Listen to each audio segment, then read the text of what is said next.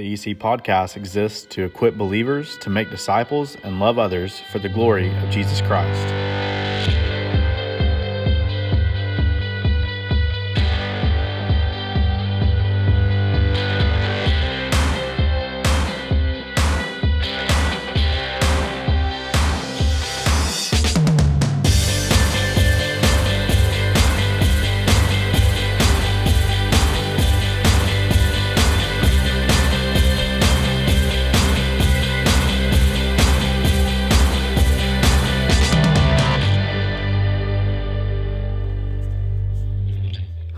Welcome to the EC Podcast. My name is Jonathan Mitchell. Today we continue our five week series of episodes with the second message from our recent men's conference we hosted here at Eden Chapel. In this message, Pastor Chris Kendall from Oak City Baptist Church teaches on biblical headship. Pastor Chris says to our men, No one is going to stand in the gap for your family like you. So, what should a biblical understanding of authority and leadership look like? Well, we invite you to give this message a listen to understand how to love and lead like our perfect Savior. And for our ladies, once again, we want to remind you to listen because this is the standard by which all husbands and fathers should be measured. We pray this blesses you. Thank you, Pastor Kirby. I want to say as a preface to our time in the Word that it's really not fair. Now, I know the gospel frees us from lesser things like the concept of fairness, but to go after Kirby in a message that was absolutely perfect for where all of us are in this journey we call faith in Jesus, but I can also smell lunch. Nevertheless, uh, I'm thrilled really to be sharing in this kind of weekend aimed at encouraging and equipping men to be sons, dads, husbands, and spiritual leaders that God intended. So I want to say a special thank you to Pastor Aaron, Gary, Johnny for the vision and really the follow through in making this weekend possible. For those of you who are partnering from other churches, uh, this would not have happened apart from God's grace to them and their willingness to obey. And so we are the beneficiaries of their uh, support, and we're grateful, guys. Thank you so much. I am both humbled and honestly a bit surprised to have been invited to speak into this masculine moment, considering that I'm wearing stretchy pants right now. Somewhere along the way, it is said among my church family that I lost my, my man card in the floral section of a Hobby Lobby. The only way I can get it back is if I kill a mountain lion with my bare hands. I was. Uh, Earlier this year, I attended the Southern Baptist Convention with 21,000 of my dearest friends. And uh, on our way into the Nashville Music City Hall, which is this massive conference center, there was a, a group of uh, anti whatever we stood for that claimed the scripture as their guide, standing outside of the entrance with megaphones and signage. Now, it's, it's no doubt that every single person there was miserable. You could see it on their faces. And so, as happy people, at least before the conference started, began to make their way into the center, uh, we were uh, being preached at, sermonized to, uh, through a megaphone. And so I was there with another one of our Seymour pastors, Glenn Metz, um, who's a dear friend of mine. And we were walking, and I saw the commotion, and I thought, let's walk through it. Not around it, but let's just have a little fun. It's going to get, I imagine, intense and a bit heavy in the room. So let's just let's just enjoy ourselves walking through this line of people holding up their signs, condemning everyone who passes by. And so we're walking, we come through, and I say, "Excuse me." And in the middle of the preaching, the man with the megaphone stops and he turns, he aims that megaphone at me, and he screams these words. And by the way, Men who wear skinny jeans are going to hell.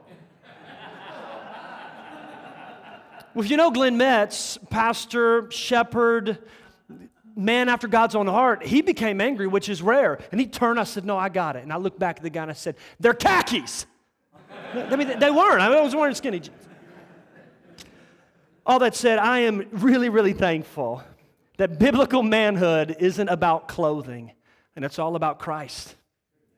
It's all about Jesus. And I'm not here to shine a spotlight on myself as this pinnacle of biblical leadership or masculinity. I'm just the guy operating the spotlight, pointing to Jesus, shining the light of the one who sets the standard for all of us. And that's my aim. My aim is to tackle the assignment given to me, which is labeled reclaiming biblical headship. The Apostle Paul has a powerful word to say concerning biblical headship, and perhaps the most prominent pastors and the longest passage in all the Bible that deals with God's design for leadership within the marriage unit, really within the home, and it's found in Ephesians chapter 5, verse 22. So if you brought a Bible, open up, read there. I'll join Kirby in saying that if you don't have a Bible, then uh, use your phone or ask Pastor Aaron. I'm sure they have got plenty available to you. That way you can interact with the text yourselves. We'll stay there for a moment and then we're going to turn to John 13, just giving you a heads up as we make our way through the scriptures. Paul, writing to wives and husbands, said this Wives, submit to your own husbands to the Lord. We're not going to spend a lot of time on what it means for wives to be subject to their husbands. By the way, as unto the Lord. Wives submitting to the husband is an act of worship to God, not a stroke of our ego. It says, Wives, submit to your husbands. He says, For the husband is the head of the wife even as Christ, the standard, is the head of the church, his body, and uh, is himself its Savior. Now, as the church submits to Christ, so also wives should submit in everything to their husbands. Verse 25, and, and we'll refer back to this. Husbands, love your wives as Christ loved the church and gave himself up for her. Now, we see in Paul's letter to the Ephesians, as he's wrapping up some final instructions concerning the family unit, he drops a crystal clear bomb of truth that husbands are to be head of the wife as Christ is head of the church. And so Jesus becomes the standard through which we understand headship. Now, regarding husbands, headship has not been and will never be about superiority, but instead it's a statement of divine order. While wives and husbands are equal in value as image bearers, they are different in role and function in God's economy, in the marital relationship. So, husbands are designed by God, catch this, fellas, to lead their wives, to lead their families. If I could sum up today's entire message, it would be three words lead, love, and low. But don't be mistaken. You were designed by God to lead. That's what headship means. It's a divinely given authority to lead. Yet, if I were to poll the room, I imagine most husbands would acknowledge that there's a deficiency in regards to leading their home.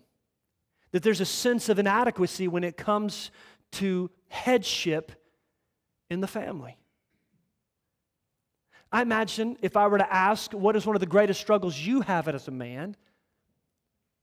Perhaps piled in there with lust or pornography or apathy, as was spoken of earlier. Perhaps we would all agree it's really hard to lead at home.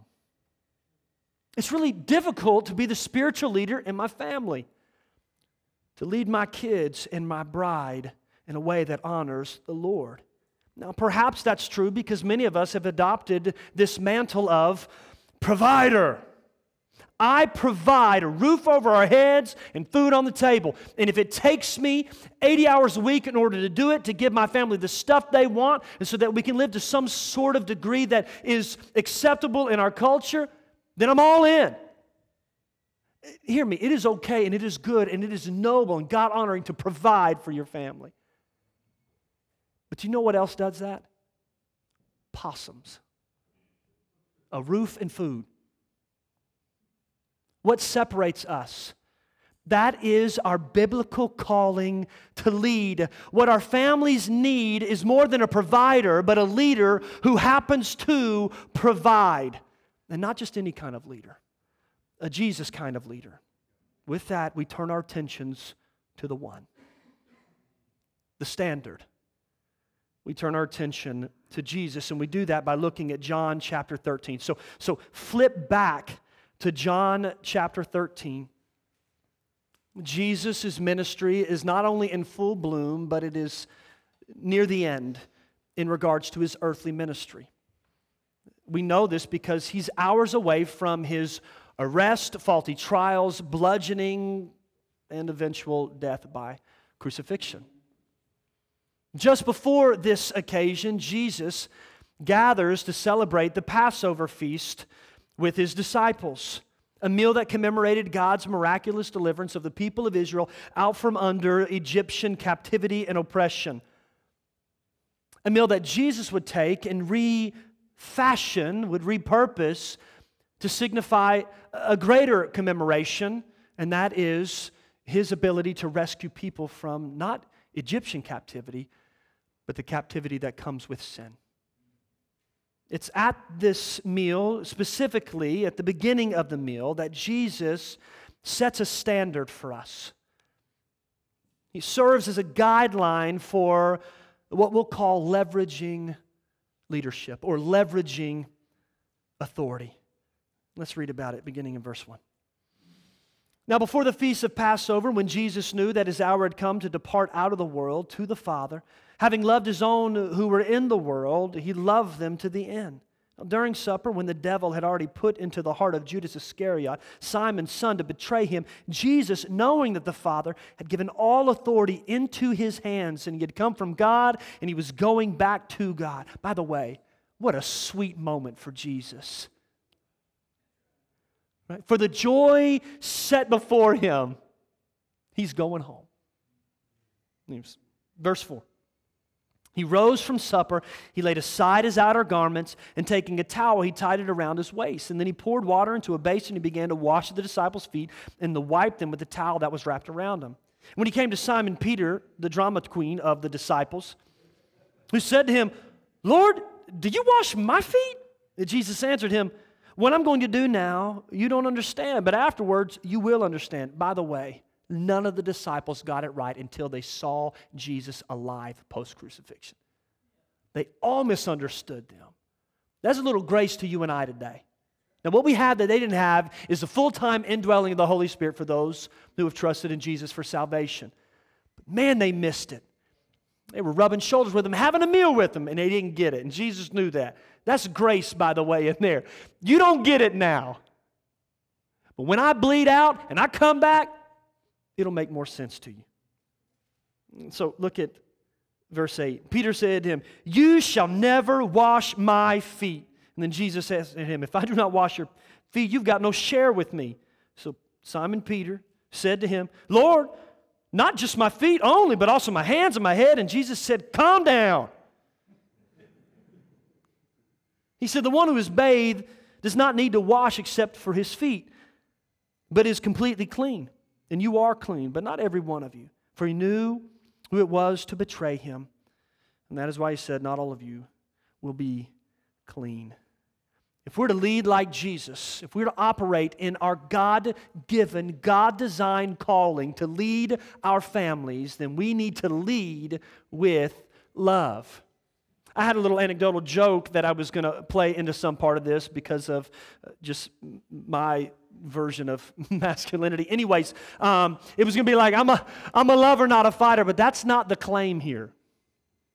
The idea here is I'm a lover who fights, who fights for my family, who fights against dark. By the way, if you're not willing to love and to fight for those things that you love and those people that you love, no one else will.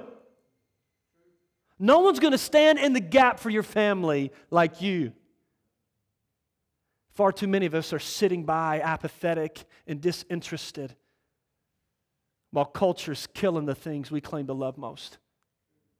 So if we're going to lead, we've got to lead with love. What's incredible about this scenario, this narrative concerning the final meal Jesus enjoyed with the disciples before his crucifixion, is that he was fully aware of what loomed in the foreground, and you see that in verse 1. It says, Jesus knew that the hour had come to depart. That word depart means to leave through death out of this world to the Father. Now, what, what was the hour This was the hour of his suffering at the hands of angry men in accordance with the plan of his own Father, culminating with his death by crucifixion. And what does he do in these final fleeting moments leading up to the cross? Well, I'll tell you what he did. It shocked the disciples, but it also showcased the truth that godly leaders love all the way.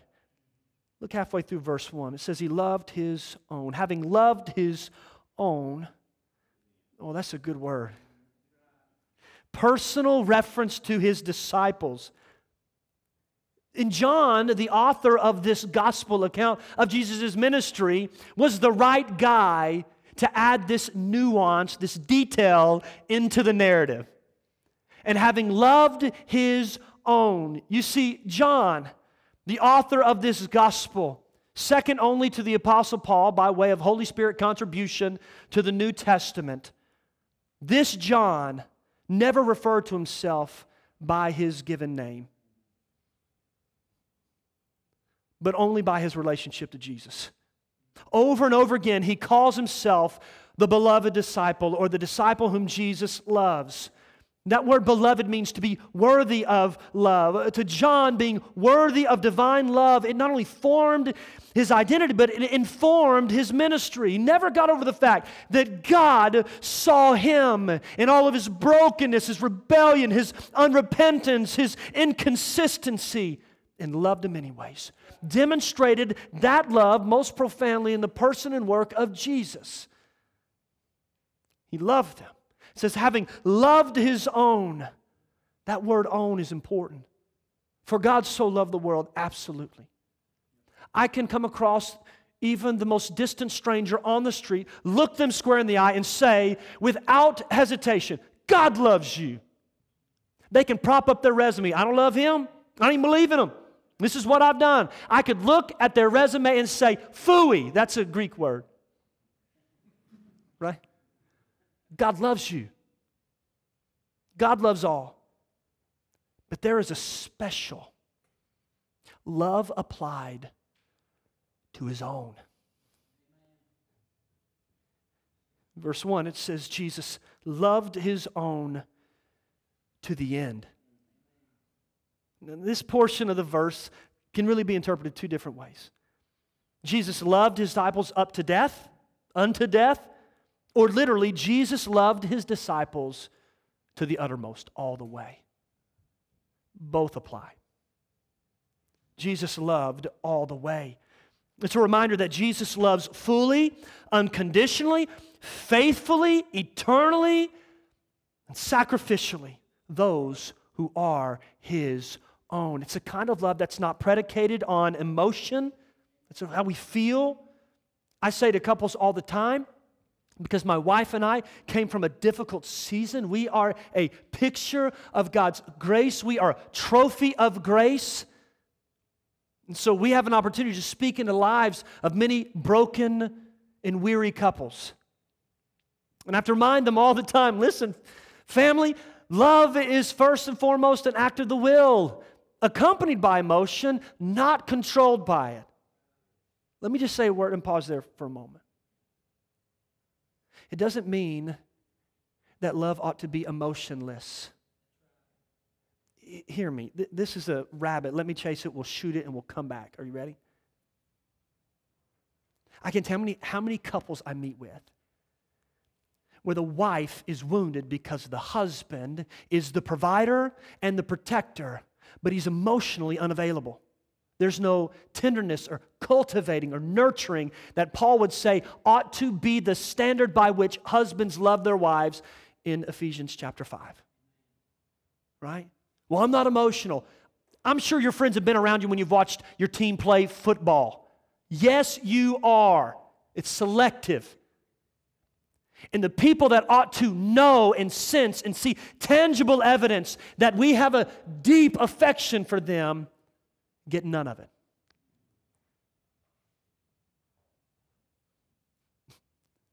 Jerk is not a spiritual gift that God would have us apply to our wives. That's just who I am. That's a cop out. You are new creation in Christ. The old is gone. Behold, the new has come. He is working in you. His Spirit is able. However, this kind of love, we're back, is not predicated on emotion exclusively. It's not built on reciprocation, whether or not they love me back, situation, what's going on in my life, or validation, whether or not they deserve it. This is a love without limits. Fellas, hear me. Love is the operating system of biblical headship. It's the operating system of biblical headship. I've met so many men who have found Ephesians chapter 5, verse 23. That's it. And with this newfound awakening to God's calling and design, they try to force that on their wives. And it doesn't work. No credibility. The Bible says it, we're going to do it. Make me a sandwich. I'm sure it's never been that blatant with any of you. I've never struggled with this, but I've read about lesser men who have. Brothers, don't try to lord them into submission, love them into submission. If we focus less on wives submit and more on husbands love, I imagine submission wouldn't be a problem. Consider Ephesians chapter 5 verse 25 again. Husbands, love your wives as Christ loved the church and gave himself up for her. The meal Jesus repackaged and refurbished to be the greater mechanism of remembrance concerning a greater deliverance that would come post crucifixion and resurrection was the greatest picture of sacrificial love. The meal itself set the tone for the admonition Paul gives later on unconditional, sacrificial love. A dear brother of mine, the smartest man I've ever met, he came to faith in Christ while trying to disprove the validity of the scriptures. His name is Jack Sofield. He's 89 years old. He's a bit of a savant. You could go to his office even today, regardless of his advanced age. He could tell you a line from a book on his shelf and the page number. Out of college, he was an underwater photographer for National Geographic until he decided to become a physicist and travel the world doing symposiums and all these things, in particular for oncological research. So he's that guy. By the way, that guy's never fun having in your service when you're preaching because he's forgotten more Bible than you've studied. Anyways, Jack Sofield um, is a lover of the scriptures. So if you look through his Bible, it's just filled with notes and Greek references, Hebrew, Aramaic, all the just little nuance and detailed notes that a man with his mind has. And yet when you get to Ephesians 5:25, right next to that verse, it simply hosts two words. Doug did. It seems like the least intelligent note in his entire Bible. That is until you understand the context. Doug was Jack's son.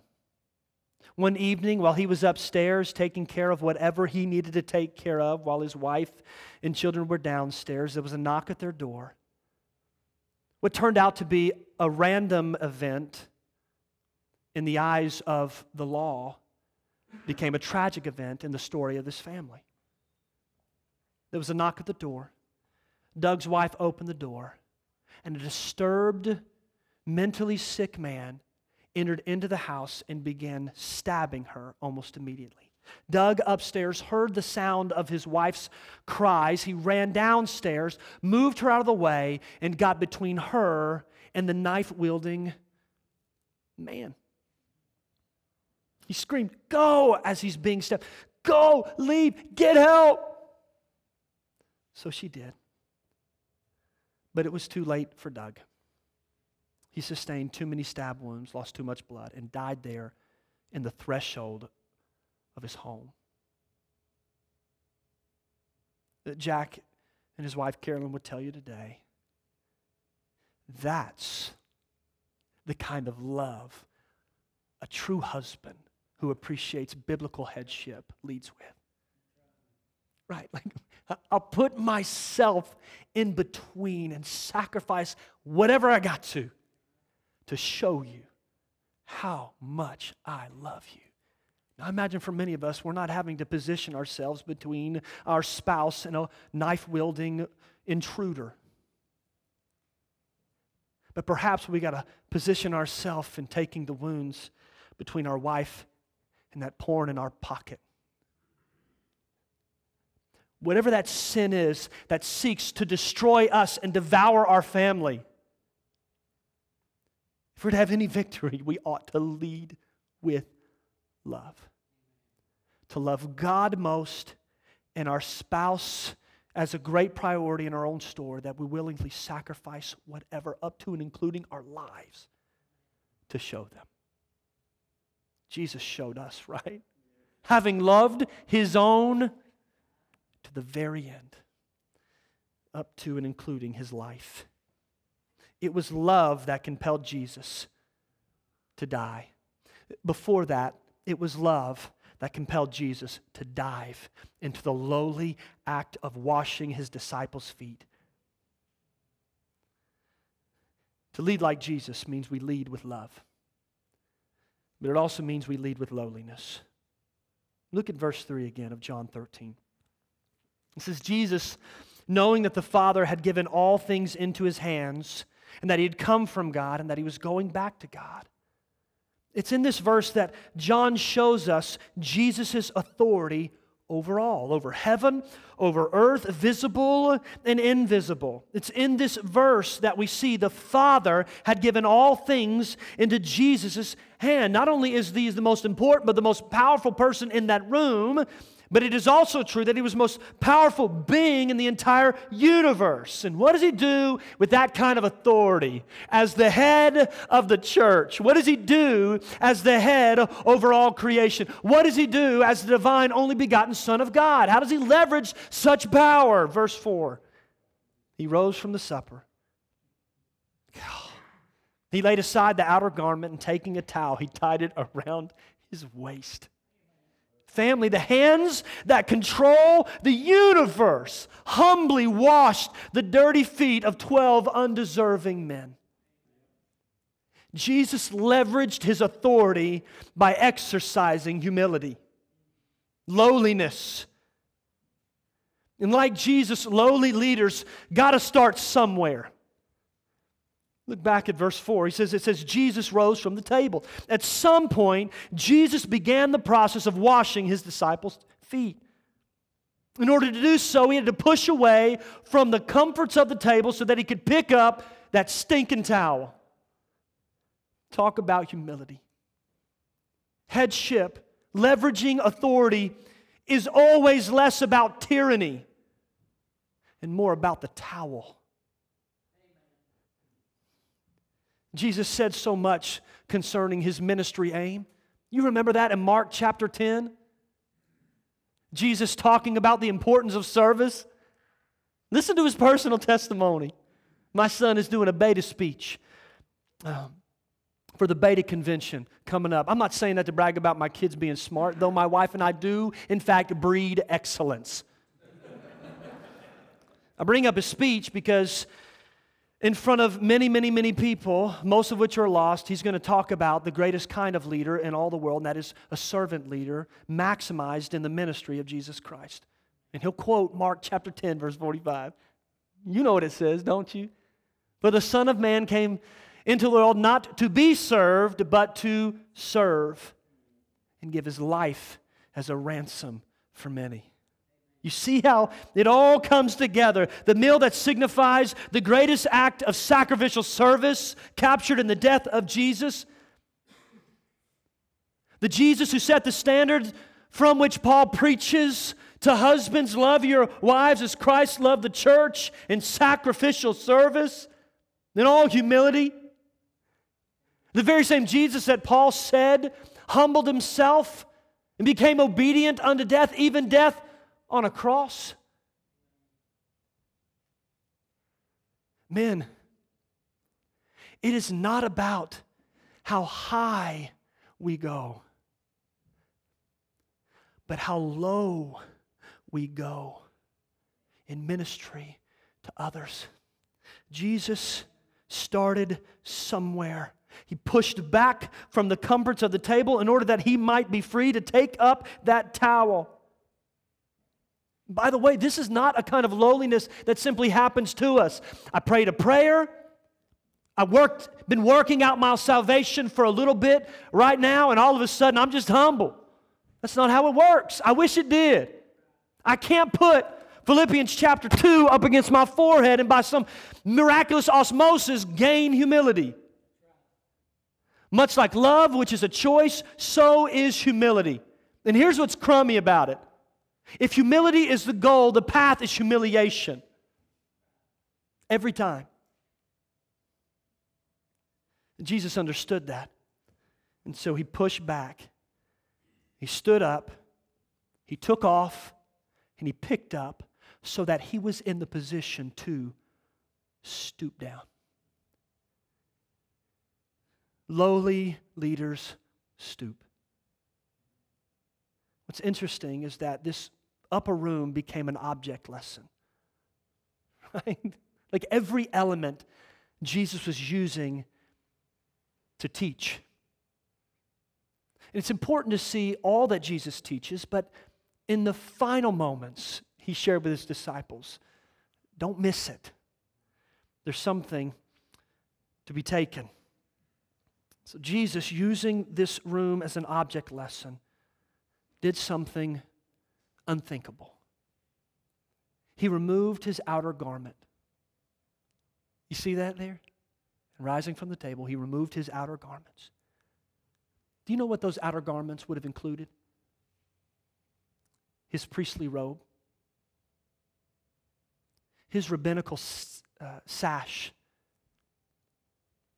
all the trappings outwardly that would have shown that he was, in fact, the rabbi, the teacher, the master of his followers. He removed, in a sense, the garments of authority and picked up the garment of humility. This would have been a shocking moment to the disciples who were still convinced that Jesus, as the Messiah, would be this militaristic leader who would through brute force, bring Israel out from under pagan, oppressive rule of Rome and establish them as a prominent state in the Middle East, really among the world. That's the reason I think Peter was so insistent in verse 8 when he replied, You shall never wash my feet. Every single word in the original text is emphatic. It's as if he's shouting this Don't you touch my feet! You shall never. It's funny trying to say never to Jesus. You shall never wash my feet. Why in the world would he push back so adamantly? Because of what foot washing meant. Y'all know the story. If you've been around church, you've ever heard about foot washing, you know that it was considered the lowliest of household services. Even according to Jewish law and traditions regarding the relationship between a teacher and his disciples, a teacher had no right to demand or expect that his disciples would wash his feet. It was absolutely unthinkable that the master, the rabbi, the leader would wash his disciples' feet. And yet Jesus did. There's no one more countercultural than Jesus. There's no, more, no one more progressive than Jesus. His activity squashes the status quo. This is just one example of it. And yet, in the washing of the disciples' feet, Jesus is teaching us over and over and over again that lowly leaders willingly stoop down to meet people in broken places. And I don't know if you've ever been there, but I imagine that statement has resembled your marriage a time or two.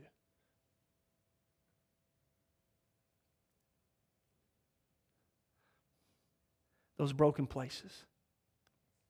I mentioned a moment ago that when my wife and I got here, Kirby, eight years at Oak City. But the condition under which I landed Oak City was questionable, to say the least. We crash landed back to Seymour. We didn't come back here because we felt ever so led of the Holy Spirit to come home. I never wanted to come home to Sevier County. I was going places. Not in regards to ascending platforms, but just anywhere away from Sevier County. And yet life happened. My marriage shattered. In the swirl of scandal and controversy, we landed in Seymour, Tennessee. My wife and I separated, careening towards divorce. Little old Oak City said, We heard you back in town, Pastor. Our pastor's leaving. Would you preach for us? I said, I appreciate the invite, but I got my kids three days a week. I'm working another three days. And to say that my marriage is on life support is a gross understatement, but thanks for the offer. The lead deacon said, What would you say if we told you we knew that already? I said, I'd question your leadership. Click. By God's grace, I preached in that pulpit. Y'all cried every week as a supply preacher. Just cried every week. Couldn't believe I was in anybody's pulpit. Had pastors encourage me, challenge me, go preach the word. Um, and they're eight years later. And by the way, I'm not at Oak City because of love and loyalty, though I do love them and I am loyal to them. I'm there out of burden. Burden trumps all the other bells and whistles out there. But, but I remember during that season of separation, all I could see was the offense against me. And so I prayed a very dangerous prayer. If I could go back in spiritual hindsight, I would have. But thanks be to God, kind of, that we don't have access to some sort of time machine that can take us back. And so I said, God, show me me in this. And all his faithfulness Though all I wanted him to do was coddle me like a child, he began to discipline me like a son. And he showed me my pride, my arrogance, my independence. God showed me as He pulled back the curtain to the inner corridors of my heart that I had convinced myself that did not exist. And one resounding theme kept popping up You refuse to get low. You escaped humility's call. And you shirked my example to build your own kingdom. Mm. Then I turn to John 13 and I'm reminded that the lowly leader recognizes that there is no task beneath them. Not one. If the task itself wasn't lowly enough, then we're winding down. Look at the people whose feet Jesus was washing. I mean, one's demonic. Look back at verse 2. During the supper, the devil had already put into the heart of Judas Iscariot, Simon's son, to betray Jesus. The others were dirty. Some were disillusioned, to Peter, Ultimately, they would become defectors and deniers of the very same Lord they professed to follow. What a bunch of losers. What a mess. And knowing all this, Jesus pushed back, stood up, took off, picked up, and stooped down to wash the skank, nasty feet of the unfaithful, betraying, denying band of losers. And he did that as an example for us. Fellas, this is our ministry at home. This is our marriage. And half the times it feels like a loser serving a loser. But we got to remember we were the loser, not Jesus. And by the way, when we place our faith and trust in Him, we transition from losers to those who have been won.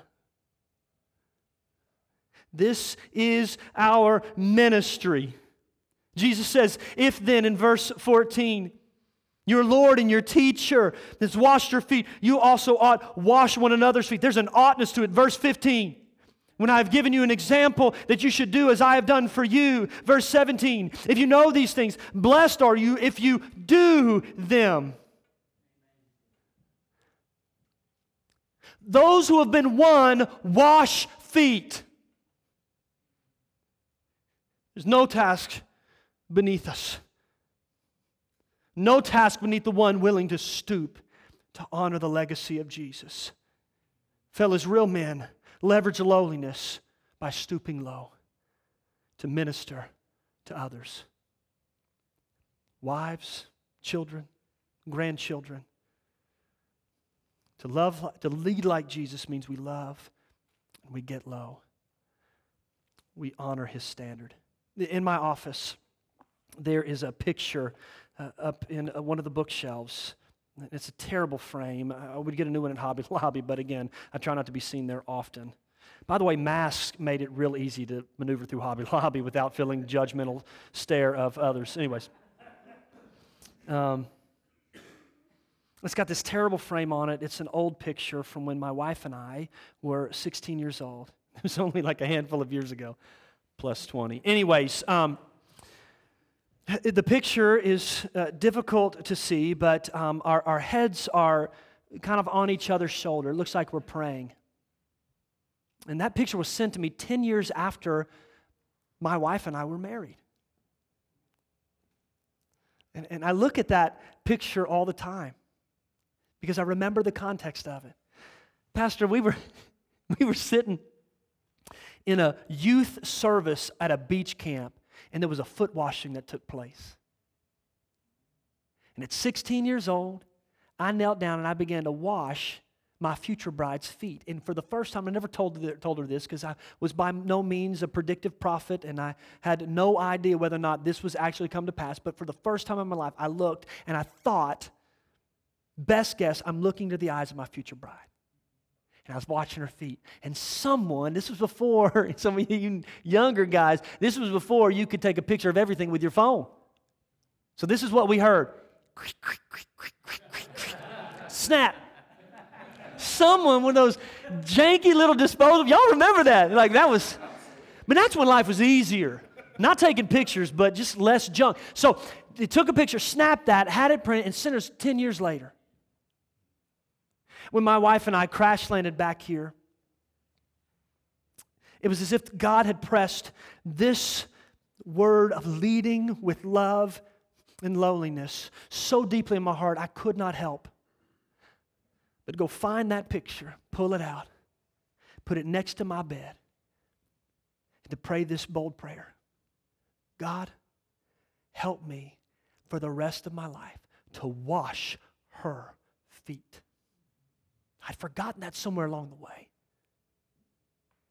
But I'm the head of the home. I wear the pants in the family. I call the shots.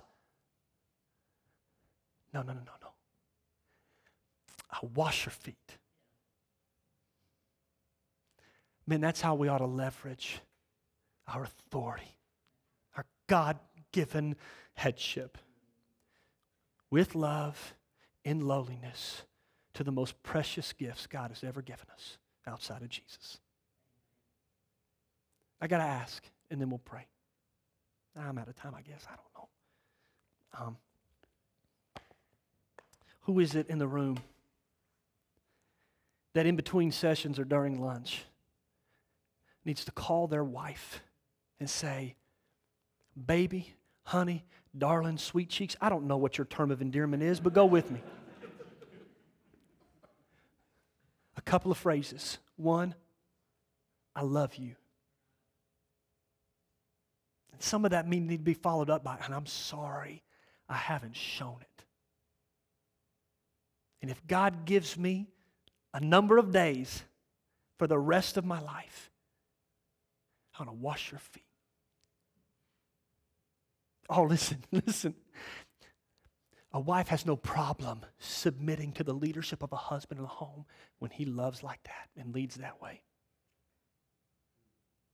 Can we pray together?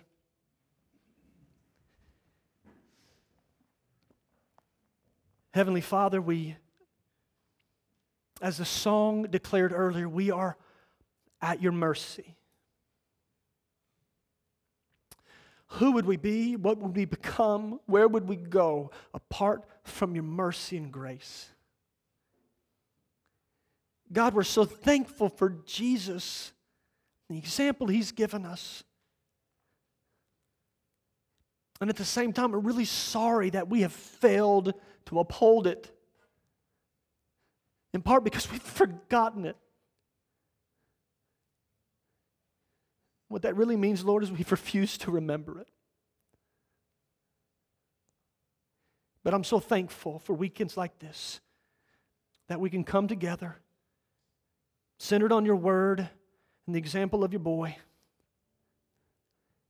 to see what you can do in us, to us, and through us by the power of your Holy Spirit. So, would you work in us right now? Lord, would you break us where we need breaking? Would you shake us where we need shaking? Would you mold us and shape us where we need shaping? So that we can lead like Jesus. Father, make us bold, but help us never use boldness as an excuse to be rude or unkind. Make us men of conviction to lead even when it's unpopular with our family, but also instill within us a deepening affection to wrap our arms around and to leverage our words to encourage the gift of our wives, our future wives, for those who are younger and not yet married.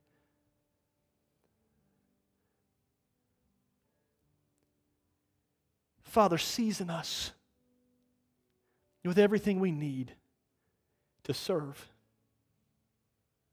And Lord, if there's any ounce of self righteousness, would you obliterate it? If there's any residue of pride, would you undo it and destroy it? Would you bring forth in your kind, your kindness and your mercy and your goodness and grace within this group of men? The fruit of love and lowliness. And we're going to give you the, the credit for it. We've already shown we can't do it, but we're confident you can and you will. So, would you start today? Would you start here? Would you start with us? That is our prayer, that is our heart. And we're going to need you to come through because we're weak and inconsistent. So we praise you in advance for the good things you are and will do. We praise you in Jesus' name. Amen. Thank you again for joining us today on the EC Podcast.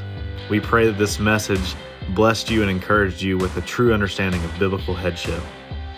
Again, we want to remind you if you're not a part of a Bible believing, gospel centered church, we have our doors open here for Sunday service at 10:30 a.m. every Sunday and midweek teaching every Wednesday at 6:30 p.m. If you're outside the area, we encourage you to find a Bible believing church. Thank you and God bless.